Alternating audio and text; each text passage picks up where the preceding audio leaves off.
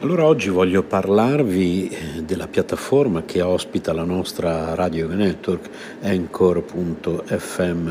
Creare un podcast non è mai stato così semplice, è l'unica app che ti consente di registrare podcast di alta qualità e distribuirli ovunque, compresi Google Podcast ed Apple Podcast, tutto da un'unica piattaforma. Non servono attrezzature costose o esperienza nel fare podcast ed è gratuito al 100%. Allora, registri audio in alta qualità sia con il microfono interno del tuo dispositivo o collegando il microfono esterno che preferisci.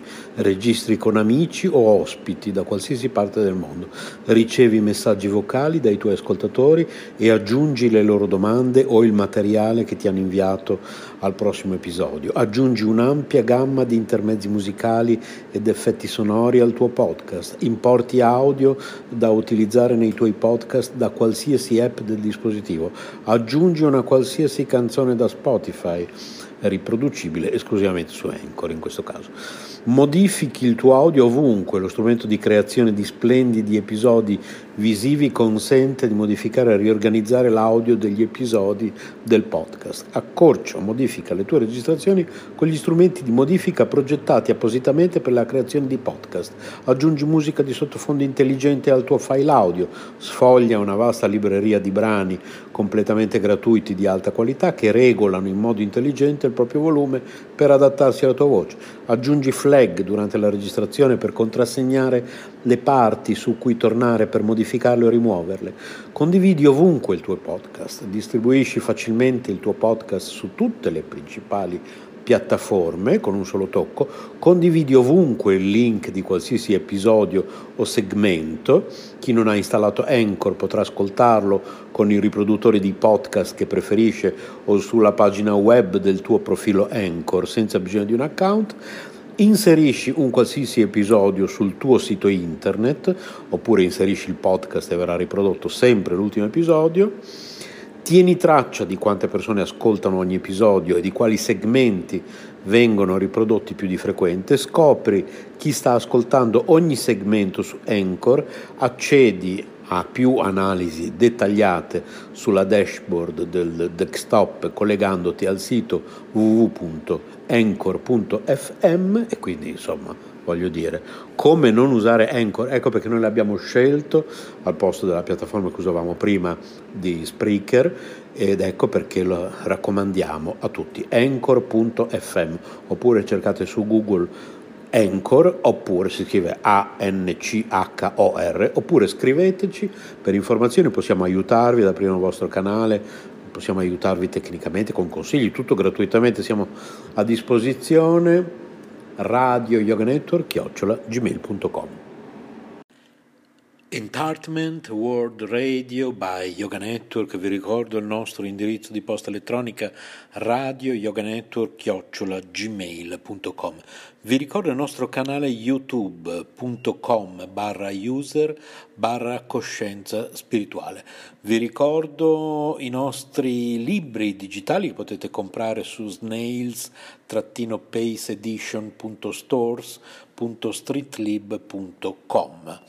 Eh, tutti questi link li trovate comunque riassunti nel nostro sito www.soleluna.eu della nostra associazione internazionale per la coscienza spirituale Sole Luna. Vi ricordo ancora il nostro indirizzo di posta elettronica, così che possiamo mandarvi questi link direttamente nella vostra casella di posta se non siete riusciti a, a fare in tempo a prendere carta, penna, a prendere nota di indirizzi a volte un po' complicati. Radio Yoga Network, chiocciola gmail.com rimanete sintonizzati. Radio Yoga Network, Entertainment World Radio by Yoga Network, trasmette 24 ore su 24, 7 giorni su 7, 365 giorni all'anno. Le ricette del cuore di Cristina. Radio Yoga Network, chiocciola, gmail.com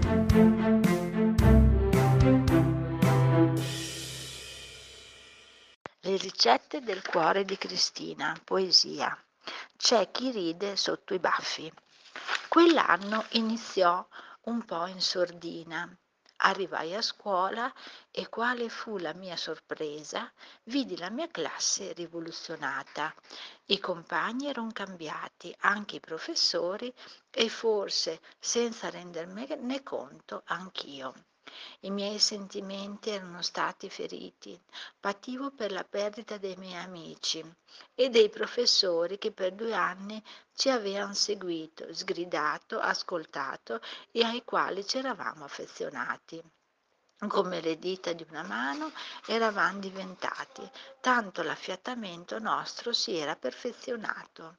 La rivoluzione era cominciata e niente ella era al confronto di quella francese o illuminista.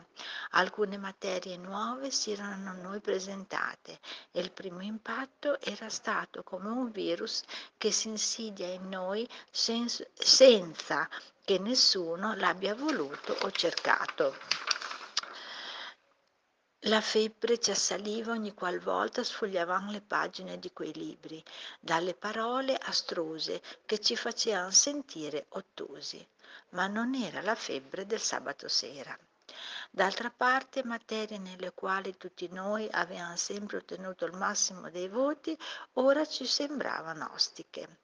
Per alleggerire un po' l'atmosfera ci eravamo inventati nomignoli che i nostri professori, che prendevano spunto dal loro modo d'agire o di parlare, la signorina Nervo spiegava allungando a dismisura il collo, si dilungava, la sua forza era dirompente e prorompente, voleva a tutti i costi essere perfetta e la sua smania di non avere neanche un difetto faceva sì che le vene poste alla base del collo si allargassero e si ingrossassero e più era la foga del suo parlare forbito e più i rivoli azzurri diventavano fiumi e poi laghi. Il nome da noi inventato ci sembrava il più appropriato, che esprimeva la sua figura come una caricatura. Nessuno sapeva parlare correttamente in francese, la pronuncia era deleteria. La signorina, ogni volta che uno di noi parlava, metteva la mano sotto la nostra bocca perché dovevamo sputare per parlare ma ci eravamo sentiti tanto depressi o demoralizzati, persino i migliori della classe versavano calche, calde lacrime per i brutti voti che senza preferenze, appartenenza o classe, con giustizia spietata, ogni giorno mietevano nuove vittime. Mestamente questo terzo anno era iniziato, ma io pensavo al sabato sera, quando, senza pensare a niente, potevo divertirmi o fare pazzie. In questi momenti sfogavo la mia rabbia, diventando uno, nessuno, centomila.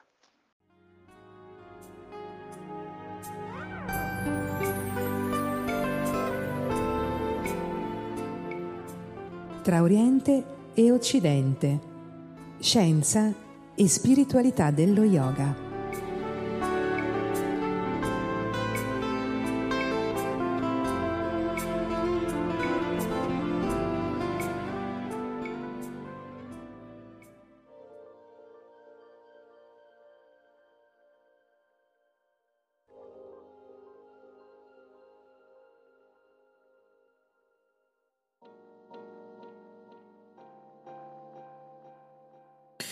Due uomini anziani in pensione, Max e Jake, spendono ogni ora del loro tempo a immaginare come può essere la vita dopo la morte. Ansiosi di ottenere una risposta, fanno un patto secondo cui il primo che andrà nel mondo ultraterreno dovrà trovare un modo veloce per comunicare con l'amico ancora operante nel mondo fenomenico e descrivere i dettagli della vita oltre la vita. Dopo alcuni anni di dibattiti e speculazioni varie, Max lascia il corpo e Jake prontamente prende postazione vicino al telefono, in attesa di notizie dall'amico scomparso. Passa un giorno, una settimana, un mese, sei mesi, ma non arrivano notizie da Max. Ma proprio quando Jake inizia a disperare, forse non c'è nessun mondo ultraterreno, il telefono suona. Ciao Jake, sono Max. Max, ma dove sei stato tutto questo tempo? Ero terribilmente preoccupato. Mi spiace veramente, Jake, ma ho avuto problemi a trovare un telefono. Ok, non importa, Max, ma dimmi, dimmi com'è la vita lì. Bene, ora ti racconto la mia giornata tipo. Solitamente faccio un buon riposo, 11 o 12 ore. Mi alzo al sorgere del sole, faccio un pochettino di stretching, eseguo le mie abluzioni e faccio una passeggiata. Faccio una buona colazione, dopo colazione mi rilasso un po' contemplando il paesaggio e in men che non si dica è già ora di pranzo. Il pranzo è delizioso e abbondante, così. Dopo pranzo faccio un piccolo riposino. Mi alzo rigenerato, passeggio un po' lungo il lago, faccio una nuotatina e arriva subito l'ora di cena. Faccio una cena leggera, seguita da una breve passeggiata e mi godo il tramonto, quindi sono pronto per riposare altre 12 ore. Ma Max, questo sembra Miami, non il paradiso. Paradiso? Jake, chi ha parlato di paradiso? Sono nel Montana e sono un bufalo. Oggigiorno c'è un gran parlare della vita umana in senso lato e di come la tecnologia e le scienze biomediche stanno cercando di modificare in meglio o in peggio il corso della nostra esistenza. E purtroppo c'è poco da ridere, il livello di maturazione tecnologico raggiunto è già oggi ben al di là della semplice terapia o prevenzione. E di fatto stiamo raggiungendo limiti bioetici preoccupanti in grado di trasformare la stessa natura umana. Possiamo notare come oggi le naturali relazioni tra sesso e procreazione, identità e personalità sono state profondamente alterate dalle nuove tecnologie biomediche la pillola anticoncezionale, la fecondazione in vitro, la clonazione, l'ingegneria genetica, lo scambio di organi, la generazione di organi di ricambio, le droghe per aumentare le prestazioni in generale, microchip installati nella mente, il Ritalin per i giovani, il Viagra per gli anziani e non solo, il Prozac per tutti. Questo è uno scenario davvero preoccupante che purtroppo sta passando pressoché inosservato perché leggi ad hoc lo stanno rendendo normale, ma come ben sappiamo non è assolutamente detto che ciò che è legale sia anche giusto. Oggi mi vorrei in particolare soffermare sul problema della clonazione. Lo spunto è venuto da un articolo apparso su Repubblica che riporto di seguito. Roma potrebbe essere un gigantesco passo in avanti, così sostiene il britannico The Independent, verso la clonazione umana, il risultato ottenuto da un gruppo di ricercatori statunitensi che è riuscito per la prima volta a creare decine di embrioni clonati da scimmie macaco adulte, in quanto primati i nostri cugini più prossimi. La sintesi del lavoro compiuto dall'equipe guidata dal biologo di origine russa, Shukrat Mitalipov sarà pubblicata sul settimanale scientifico Nature. La notizia, che circolava già da mesi negli ambienti scientifici, è stata ufficializzata all'interno di un rapporto dell'Istituto di ricerca avanzata delle Nazioni Unite, reso pubblico sabato scorso e confermata da Alan Truson della Monash University di Melbourne, uno dei maggiori specialisti delle tecniche di clonazione. È la prima volta che gli scienziati riescono a creare embrioni clonati vitali da una scimmia adulta, in questo caso di 10 anni. Nel resoconto, che sarà pubblicato su Nature a fine mese, i ricercatori dimostrano di essere stati in grado di estrarre cellule staminali da alcuni degli embrioni clonati e di aver estratto da essi cellule staminali fatte trasformare in tessuti cardiaci e nervosi. Gli scienziati avrebbero anche provato, ma senza successo, a impiantare circa 100 embrioni clonati nell'utero di una cinquantina di macachi femmina madri surrogate. Un tentativo non riuscito, ma forse solo un episodio sfortunato, visto che nel 1996 per creare la pecora Dolly, primo clone di un mammifero adulto, furono necessari 277 tentativi. Mitalipov, in attesa di svelare i particolari della ricerca, durante un simposio qualche mese fa ha anticipato ai colleghi di essere riuscito a creare due linee di cellule staminali da 20 embrioni clonati. Gli esperimenti avrebbero dimostrato che si tratta di autentici cloni. Secondo Alan Tronson, che ne ha parlato a The Independent, il successo di Mitalipov rappresenterebbe il passo avanti lungamente atteso, nonostante numerosi tentativi. Infatti nessuno finora era riuscito a produrre embrioni clonati di primati da cellule adulte. I risultati di Mitalipov provano quanto sia valida la teoria dei primati, ovvero che essi rispondono ai requisiti necessari. Ora è possibile andare avanti e prendere seriamente in considerazione quanto è possibile ottenere con gli umani. Questo articolo ci ricorda in modo drammatico quanto sia sempre più radicata nell'animo umano la volontà di sfidare la natura e imporre così leggi ed evoluzioni. Un recente articolo apparso sul New York Times ha contribuito a rendere questo scenario già di per sé inquietante, ancora più surreale e drammatico. Esso è indice del livello di confusione raggiunto in quest'epoca che, ricordiamoci, corrisponde a Kali Yuga, ovvero appunto all'era della confusione, del conflitto e dell'ipocrisia. Secondo tale articolo, oggi sarebbero proprio i paesi occidentali quelli a porre dei limiti alla clonazione, limiti imposti da ragioni etiche riconducibili a motivazioni religiose della tradizione giudaico-cristiana. Secondo tale tradizione, afferma l'autore dell'articolo, poiché la tradizione giudaico-cristiana crede nell'esistenza di un unico Dio creatore che genera gli esseri umani inserendo in essi l'anima, l'uomo non può sostituirsi a Dio, creando dei nuovi individui, compito che può appunto essere assolto solo dal Supremo Creatore. Per quanto riguarda animali e piante invece si può procedere poiché in esse non è presente l'anima. Secondo l'autore invece il futuro dell'ingegneria genetica e della clonazione in particolare sarà nei paesi orientali, nella fattispecie in Cina, Singapore e India, poiché lì, anche grazie alla particolare visione religiosa, non vengono posti vincoli etici, anzi la clonazione ben si adatta al concetto di reincarnazione così radicato nella società. Molti scienziati addirittura stanno lasciando i centri di ricerca in Europa e Stati Uniti per unirsi a gruppi che operano in Oriente, poiché in quei paesi è possibile trovare mezzi e libertà nella ricerca.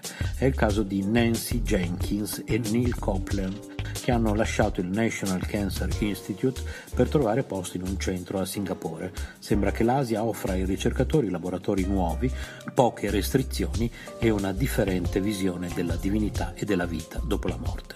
L'autore dice, citando un recente libro dal titolo Challenging Nature, ad opera del professor Lee Silver, docente di biologia molecolare presso la Princeton University, che in molti paesi di tradizione buddista e induista è presente una visione religiosa secondo cui non esiste un singolo Dio creatore, ovvero o non esiste Dio, tradizione buddista, o esistono molti dei, tradizione induista, e quindi non c'è un piano superiore per quanto riguarda la creazione e l'universo in generale. Gli esseri viventi, eterni, invece, in virtù del loro karma, vagano di esistenza in esistenza e quindi è accettata la ricerca sugli embrioni e sulla relativa clonazione. Tutto ciò appare spaventoso e terribilmente fuorviante. Dai testi della tradizione sappiamo che la cultura indovedica è basata su un rigoroso monoteismo polimorfo in cui l'unico Dio creatore si manifesta in molteplici forme, con infiniti attributi e qualità. L'essere individuale, particella della persona suprema originaria, si trova incapsulata nella materia e vaga a seconda del suo karma in tutte le possibili forme di vita, umana, animale, vegetale. Sono gli atti compiuti che determinano la matrice e la sperimentazione di bene e male. Dalla Bhagavad Gita leggiamo così l'essere vivente segue nell'ambito della materia i diversi modi di vita e gode delle tre influenze della natura materiale. Ciò è dovuto al contatto con questa natura. Incontra così il bene e il male nelle varie specie.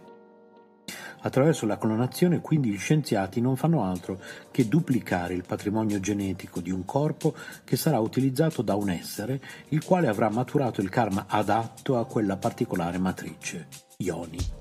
La clonazione non potrà mai tuttavia dare origine a due esseri esattamente uguali, perché la struttura psichica che determina il carattere e in ultima analisi destino non dipende dal patrimonio genetico, ma dall'esperienza accumulata nel corso di innumerevoli nascite e morti. Samsara. Ciò che sta cercando di attuare l'uomo oggi, sfidando le leggi della natura, può essere riassunto in una sfida al Dharma, alla legge cosmica universale, Poiché l'infrazione del Dharma è la causa principale di squilibri psichici, gli atti commessi oggi attraverso un atteggiamento presuntuoso e arrogante non fanno altro che aumentare e peggiorare il karma individuale e collettivo, creando così le basi per la formazione di un ambiente psichico inquinato e instabile che in ultima analisi provoca malessere, depressione e in generale stili di vita sempre più degradati. Le scritture sacre ci invitano invece alla ricerca interiore, a una sana vita basata sull'introspezione e sul rispetto di valori etici elevati che consentono il raggiungimento di livelli di consapevolezza superiori tali da poter comprendere le sottili leggi che regolano l'universo e il progetto divino che sottende alla creazione materiale.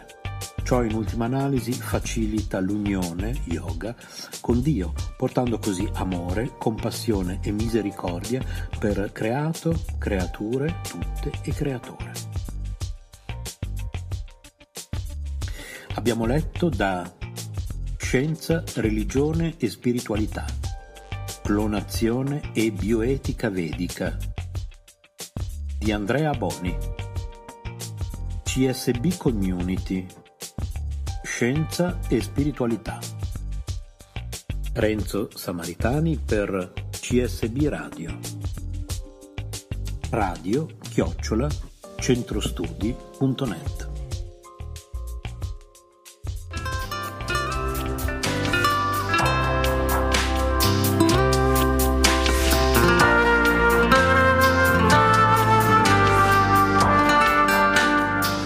Stai ascoltando CSB Radio.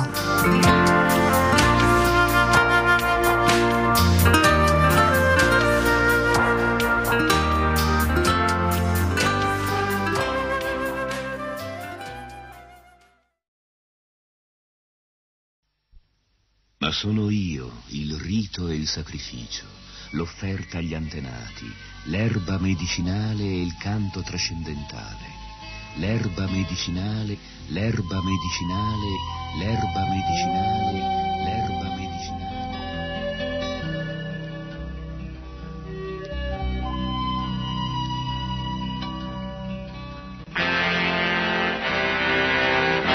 RKC presenta Curatevi con le erbe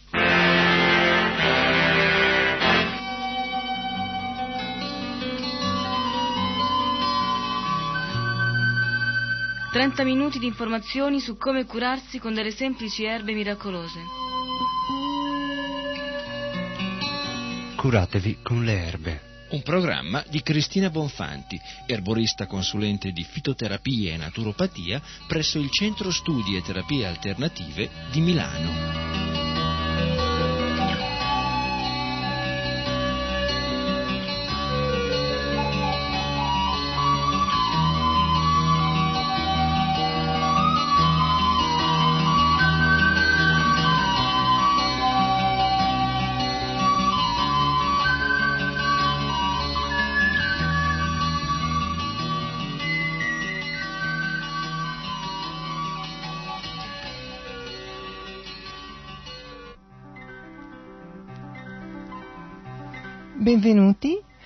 State? Spero stiate tutti bene, visto che oggi parleremo di erbe e di naturopatia. Eh, questa è una serie di trasmissioni che si occupa della vostra salute e oggi, eh, invece di parlare proprio di erbe, di tisane, di decotti, cioè di darvi dei consigli pratici, daremo uno sguardo d'insieme al nostro corpo, a quello che ci circonda, alle relazioni che il nostro corpo ha con la natura, al perché dovremmo curarci con metodi naturali, sarebbe più consigliabile, e al come farlo. Ecco, eh, questo può sembrare fosse una perdita di tempo per le persone che vogliono il consiglio spicciolo, però è molto molto importante capire che soprattutto in un momento in cui la cura con le erbe e le cure naturali sono così tanto di moda, il grosso rischio è di passare da un manuale all'altro, da un libro all'altro e di non avere un'idea chiara, cioè di non avere una chiave di lettura che ci permetta di scegliere. In realtà come possiamo sapere se eh, quella determinata tisana o quell'ultimo libro o quell'ultima nozione scientifica è quella giusta per noi. Ecco, finché non avremo capito un pochino meglio quello che ci sta dietro, saremo sempre confusi.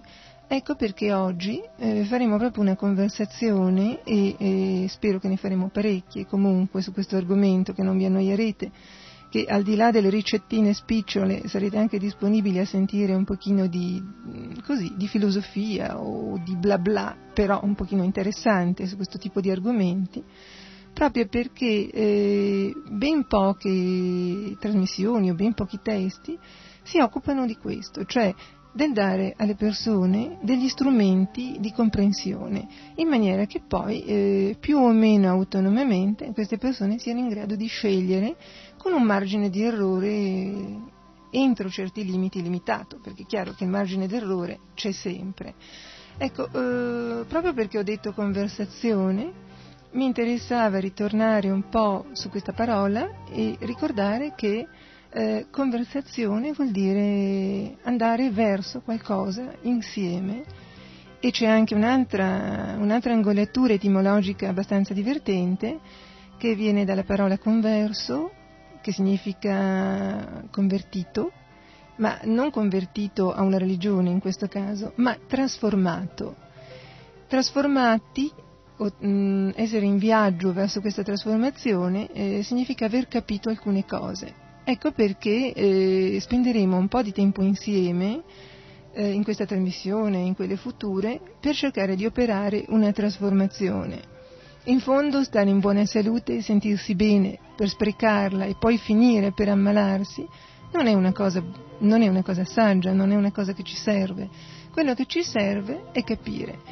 C'è una corrente molto accettata oggi da un punto di vista scientifico che considera le malattie, eh, a meno che non siano malattie irreversibili, insomma quelli che chiamiamo i piccoli acciacchi, che poi sono quelli che ci portano verso le cure naturali, come una cosa molto utile per imparare. E questa è una cosa, che, eh, cioè una nozione che sembra nuova, ma non lo è tanto perché è appannaggio di tutta la medicina tradizionale ed è stata rivalutata dalla medicina moderna.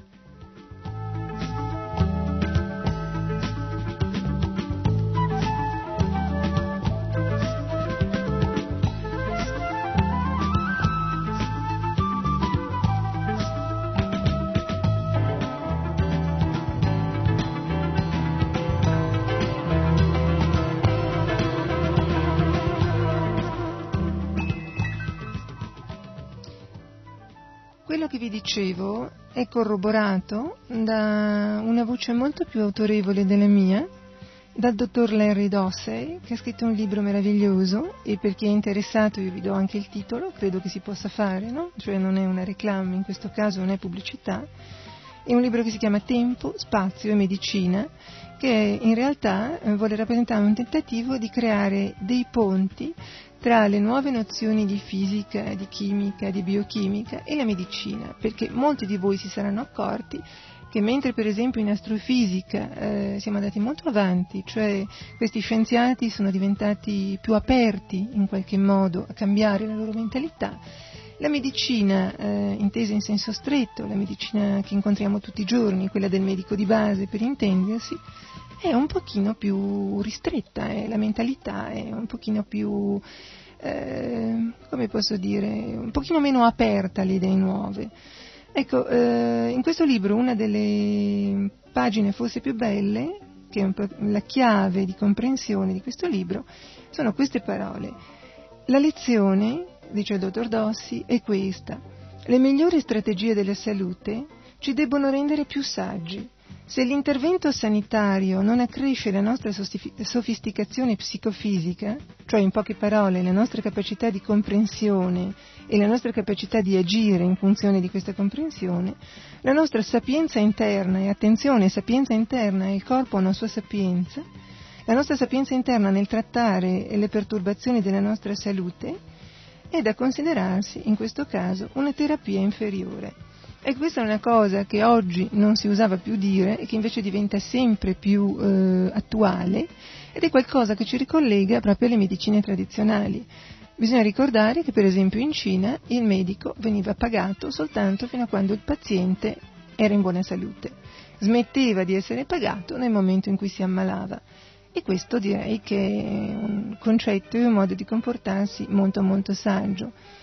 Eh, addirittura eh, se facciamo un rapido passaggio, rapidissimo, in un altro continente, l'antica medicina incaica eh, sottolineava due o tre punti fondamentali.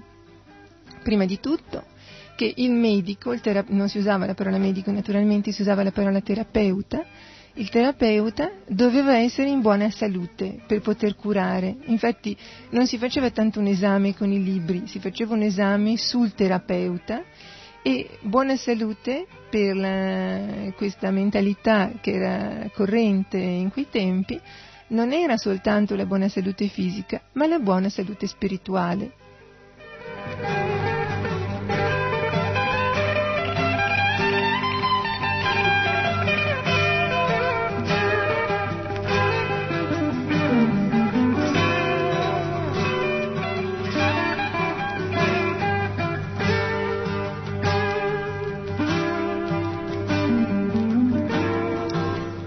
Al punto tale che una persona inquieta veniva considerata impura, cioè malata, una persona che aveva tranquillità di spirito veniva considerata in buona salute e solo una persona che aveva una buona tranquillità di spirito poteva permettersi di curare altre persone. E credo che questo sia un concetto, un concetto molto molto saggio e che dovrebbe essere ancora attuale. Allora oggi, eh, a parte questo discorso generale, parleremo anche, cioè faremo qualche accenno, proprio basato su quanto è stato detto prima, anche alla informazione e alla controinformazione. Perché proprio in un momento in cui eh, l'erboristeria e le cure naturali sono così di moda, è chiaro che eh, proprio queste terapie sono molto spesso purtroppo fatte oggetto eh, di speculazione. Come esempio di controinformazione, io vi vorrei parlare di una cosa banalissima, semplicissima, che trovate nei supermercati, nei negozi di erboristeria, dal droghiere, a volte dal macellaio persino. Il miele. Sembra che non ci sia niente di più semplice del miele, tutti lo consigliano, il miele è utilissimo e soprattutto si dice il miele va bene a tutte le età. Allora, non entrerò nel merito uh, del tipo di miele, cioè delle caratteristiche che dovrebbe, essere, che dovrebbe avere un miele per essere degno di questo nome. Immaginiamo che sia un miele smelato a freddo, che sia un miele non trattato, che sia un miele non inquinato. Anche nel migliore dei casi questo miele non può essere utilizzato, non può essere dato ai bambini al di sotto di un anno Eppure moltissime persone consigliano il miele anche per i bambini al di sotto di un anno e consigliano di metterlo nel biberon. Ecco, questa è una cosa veramente, un piccolo mm, tratto di controinformazione estremamente importante perché se voi date del miele a bambini al di sotto di un anno potete, eh, non è sicuro, ma potete correre un grave rischio cioè che il vostro bambino o la vostra bambina eh, vengano infettati dal botulino. Ecco, eh, questo mi dà l'occasione di parlare molto rapidamente di che cos'è il botulino. Allora, il botulino, che si chiama in termine tecnico botulinum clostridium, si chiama botulino perché viene dal termine latino che significa salciccia. Voi direte cosa c'entra la salciccia con il miele? È un bacillo ed è un bacillo estremamente letale. Eh, eh, agisce a livello delle neurotossine, cioè è una neurotossina che agisce a livello del sistema nervoso. I primi sintomi sono diplopia, cioè le persone vedono doppie, poi c'è strabismo, poi c'è una paralisi progressiva di tutti i centri motori. E ehm, il fatto che eh, venga collegato con la salciccia è perché i primi studi nell'Ottocento eh, sono stati fatti proprio sulle salcicce. Nel senso che questo batterio si trova, intanto è un batterio anaerobo, significa che lui non sopravvive, il batterio intendo, eh, se c'è, se non, se c'è del, dell'ossigeno, per cui deve eh, per vivere cercare degli ambienti, come per esempio la terra in questo caso, e chiaramente eh, può dalla terra alle foglie eccetera arrivare nel polline ed essere raccolto dalle api a livello di non saprei neanche dirvi extra microgrammi eh, dovete pensare che eh, qualche microgrammo di botulino può uccidere centinaia di persone al punto tale che eh, potrebbe diventare una delle prossime armi biologiche pensate com'è terribile questa cosa no? che si usino si possa pensare di usare eh, un'arma così, così potente così in qualche modo senza che noi abbiamo nessun antidoto per, per poterci salvare. Eh, è molto importante, e a qui mi aggancio abbandonando un attimo il miele, ricordare che il botulino si trova nelle carni crude, nel pesce crudo e anche eh, nelle conserve, nelle conserve casalinghe, per cui mi raccomando, quando fate per esempio una buona salsa di pomodoro, Ricordatevi che va bollita, bollita veramente per qualche minuto oltre i 100 gradi, altrimenti il botulino resiste. Un'ultima nota, che spero sia divertente e soprattutto illuminante sul botulino, è che questo signor botulino, questo batterio, appunto perché è stato studiato per la prima volta eh, nelle salcicce da un famosissimo patologo tedesco che si chiama Virchow, che è vissuto nei, tra i primi dell'Ottocento e i primi del Novecento, ha scritto tutta una serie di libri interessantissimi sulla patologia delle cellule, è stato un pioniere. Visto che era anche una persona spiritosa, oltre che intelligente, una volta, quando è stato sfidato a duello, ha offerto come arma per il duello le salcicce, considerato che eh, non ci sarebbe stata comunque arma più letale e più sicura che una bella salciccia. Ecco, questo per darvi l'idea di come in realtà eh, i pericoli siano ovunque, no? si annidino ovunque. Ritornando al nostro miele, non voglio fare naturalmente dell'allarmismo, però vi voglio ricordare come prima, così, eh, come, diciamo, piccolo scampolo di controinformazione, che sembra così banalotta, il miele fa bene a tutti, non è vero, il miele non va dato a bambini al di sotto di un anno.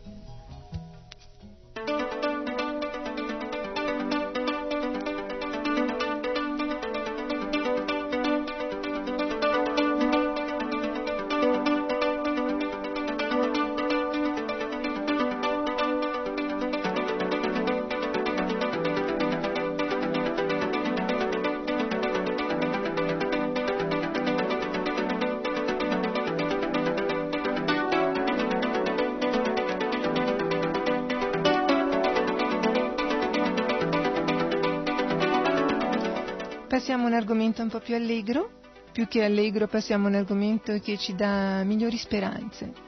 Eh, trago quanto vi sto dicendo da uno stralcio che viene pubblicato su un giornale scientifico americano molto ben accreditato che si chiama JAMA, spero che la pronuncia sia giusta, ma poca importanza, è stato riportato tra l'altro dal bollettino della Lega dei Tumori, più recente, e qui si ribadisce quel concetto che avevamo fatto inizialmente, avevamo esposto inizialmente, che l'educazione a volte vale più che una tisana. In questo caso si parla di fumo. E in questo stralcio si dice che, come affermato dai ricercatori del Centro di ricerca di medicina preventiva della Stanford University di Palo Alto in California, gli adolescenti possono, io direi debbono, eh, essere resi più ricettivi all'apprendere e al mettere in atto misure preventive di salute, in quanto qualora siano informati sugli effetti immediati, più che su quelli a lungo termine, delle cattive abitudini di vita, eh, essi possono eh, in qualche modo essere in grado di decidere da soli. Il dottor Telch ha dichiarato che il primo scopo del progetto salute e attenzione perché è molto importante questo, è rendere gli studenti più ricettivi a modificare il loro stile di vita. Nel lavoro riportato, eh, gli studi su larga scala nazionale hanno riscosso un buon successo nell'insegnare agli studenti la tecnica dell'obiettare ragionando, per resistere alle pressioni dei mezzi di propaganda e degli individui del proprio ambiente sociale che tentano di indurre all'abitudine del fumo.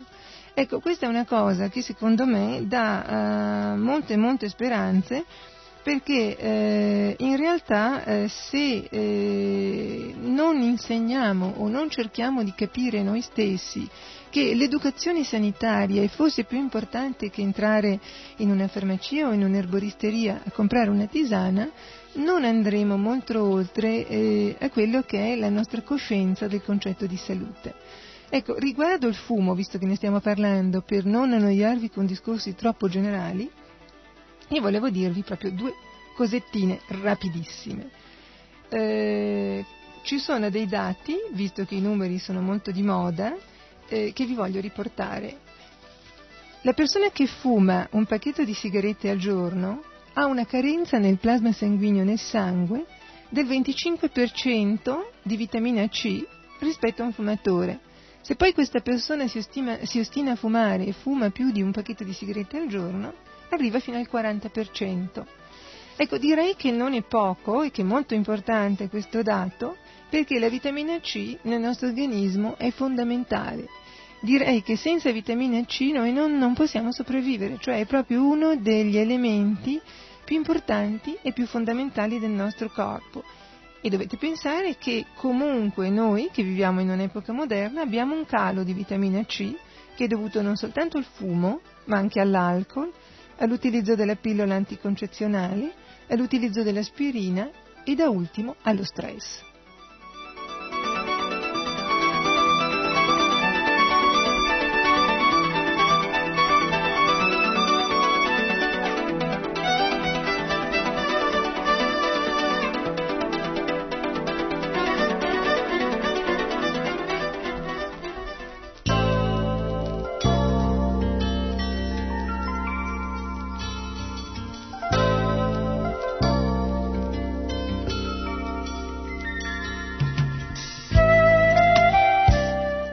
Vitamina C dicevamo, ma quale vitamina C? Soprattutto, anche se non escludo la vitamina C di sintesi, quella che va sotto il nome di acido ascorbico, soprattutto la vitamina C naturale. Perché è preferibile la vitamina C naturale e in generale perché sono preferibili le vitamine naturali? Perché sono più complete. Eh, probabilmente eh, questo concetto verrà ripetuto parecchie parecchie volte. In natura noi non possiamo isolare nessun principio attivo come si usa fare adesso, perché in realtà noi della natura sappiamo molto poco, per cui non ci possiamo permettere, tra virgolette, di pasticciare con gli elementi che la natura ci offre, perché indubbiamente non possiamo togliere una parte senza influenzare il tutto. In più le vitamine naturali sono più affini a quello che è il nostro organismo, cioè in qualche modo sono già state predigerite dalla natura per cui non abbiamo bisogno di sottoporre il nostro fegato a un grosso lavoro di ricostruzione, perché ricordatevi che la natura ci ha fornito di questo meraviglioso filtro che non filtra soltanto gli alimenti, ma filtra con gran fatica anche i medicinali, che è il fegato. Per cui prendere delle vitamine naturali significa affaticare meno il fegato. Ci sono molte persone che si illudono, cioè magari hanno il fegato un po' stanco e a questo punto fanno una cura depurativa e visto che non ci sta male magari aggiungono della vitamina B, che è molto utile per il fegato. Però se assumono della vitamina B di sintesi, a questo punto il fegato è più stanco di prima perché ha dovuto fare un grosso lavoro di rielaborazione. Tornando alla nostra vitamina C, io vi volevo ricordare, proprio per farvi capire di quanto sia importante non diminuirne l'importanza nel sangue, a che cosa serve? Allora, se non abbiamo vitamina C avremo una minore, questa è una nozione nota, no? avremo una minore resistenza alle malattie virali, vedi l'influenza in qualche modo. Soprattutto però vivendo in città come Milano, come Roma, come Firenze, cioè grosse città, ci inquineremo molto più facilmente perché la vitamina C fornisce uno dei migliori e più validi aiuti per disintossicare i nostri polmoni dal piombo e dal cadmio. Il piombo sappiamo tutti che deriva dal, dalle scariche delle automobili, magari il cadmio è una cosa più nuova, però eh, proprio molto brevemente, tanto ci torneremo sopra, se una macchina fa una frenata improvvisa libera dai suoi pneumatici del cadmio e il cadmio è altrettanto pesante per il nostro organismo quanto piombo. Per cui questo cocktail eh, così negativo può essere minimizzato dal fatto che noi abbiamo nel sangue una buona percentuale di vitamina C. Oltretutto, c'è da considerare che molte persone hanno disturbi nella calcificazione ossea, hanno i denti che non funzionano, eh, fanno fatica, che so io, se hanno una frattura, la frattura non riesce a mettersi a posto con facilità, eh, hanno quei dolorini vaganti nelle ossa, le unghie risentono, si, si spezzano facilmente. Ecco, in questo caso il, è stato dimostrato proprio con prove di laboratorio che la vitamina C funziona molto meglio addirittura della vecchia vitamina D, cioè che è tuttora molto valida, e tra l'altro vi voglio ricordare che, eh, buona notizia per chi non lo vuole assumere, a questo punto non c'è più bisogno di assumere la vitamina D sotto forma di olio di fegato di merluzzo, perché la vitamina C decisamente è migliore per favorire la calcificazione delle ossa.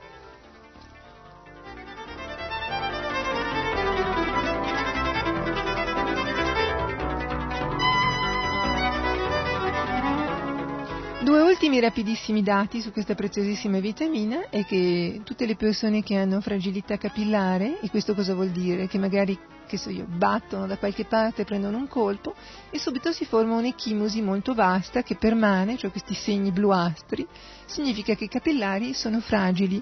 Capillari non vi sto a spiegare per il momento cosa sono, sono queste piccolissime arteriole che trasportano ai nostri tessuti l'ossigeno e ai nostri tessuti portano via le scorie, fanno da eh, catena di alimentazione e catena di veicolazione per portare via le, la spazzatura. Se questi mh, mm, capillari non hanno delle pareti permeabili, delle pareti in buone condizioni, succede che a questo punto inquiniamo addirittura i nostri tessuti e facilmente ci sarà rottura di capillari. Avremo delle gengive che sanguinano, per esempio.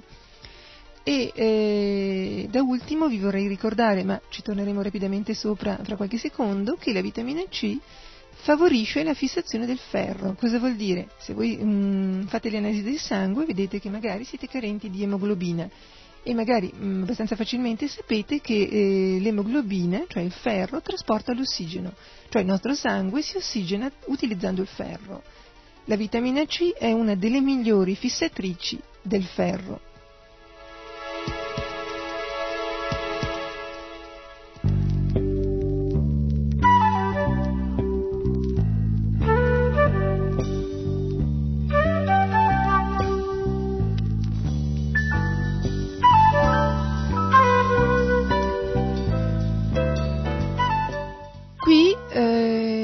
Arriviamo proprio a puntualizzare quel punto che a me interessava così tanto. Non è possibile considerare eh, un singolo elemento naturale ricostruito in laboratorio o, o, in qualche modo modificato dall'uomo. Perché la vitamina C è tanto utile?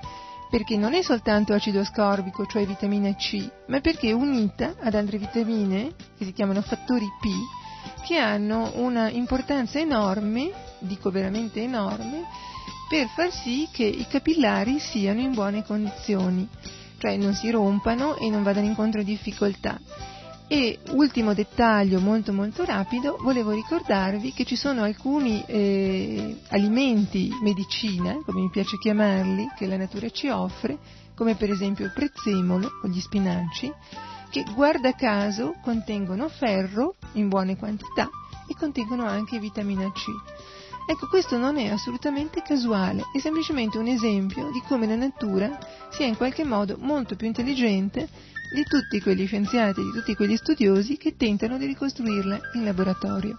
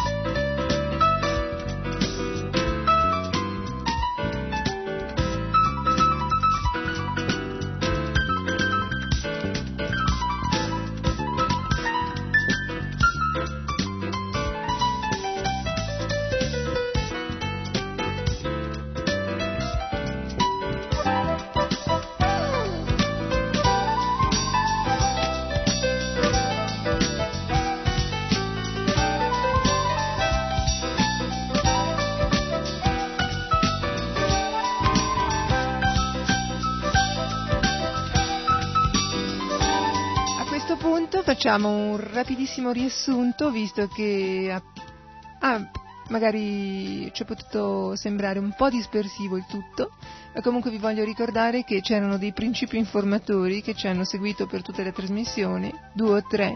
Prima di tutto, non fidatevi della pubblicità indiscriminata, cercate di capire cosa ci sta dietro ai vostri alimenti. Abbiamo parlato della vitamina C, della vitamina C che però deve essere naturale. Vi ho ricordato naturalmente che è meglio non mangiare le salsicce crude, forse neanche cotte a questo punto, e vi ho ricordato che l'informazione è estremamente importante, che l'educazione sanitaria è altrettanto importante. Vi ho ricordato che nel vostro sangue, se fumate un pacchetto di sigarette, c'è il 25% in meno di vitamina C, il che significa che magari vi prendete i raffreddori e le influenze molto più facilmente. Ecco, per tutte le persone che non sono d'accordo con me o che sono d'accordo con me, che vogliono commentare, visto che questa vuole essere proprio uno spezzone di conversazione, ecco, possiamo continuare la conversazione per lettera. Se oh, mi è possibile, io sono molto contenta di rispondere alle vostre lettere in trasmissione, altrimenti vi, vi potrò rispondere per telefono o per lettera, cioè secondo le mie disponibilità di tempo. Ricordate comunque che eh, l'educazione, l'imparare insieme è molto molto più importante che andare a comprare una tisana. Con questo vi saluto, mi auguro di ritrovarvi tutti in buona salute e tutti pronti ad imparare alla prossima puntata. A risentirci e grazie di avermi ascoltato.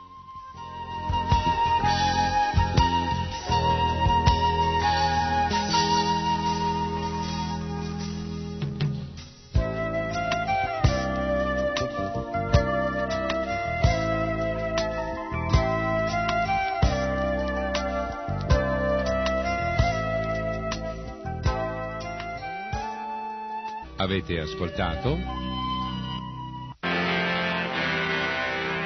Curatevi con le erbe.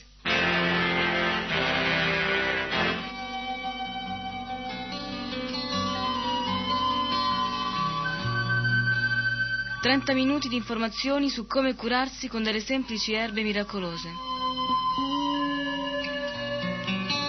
Curatevi con le erbe. Un programma di Cristina Bonfanti, erborista consulente di fitoterapia e naturopatia presso il Centro Studi e Terapie Alternative di Milano.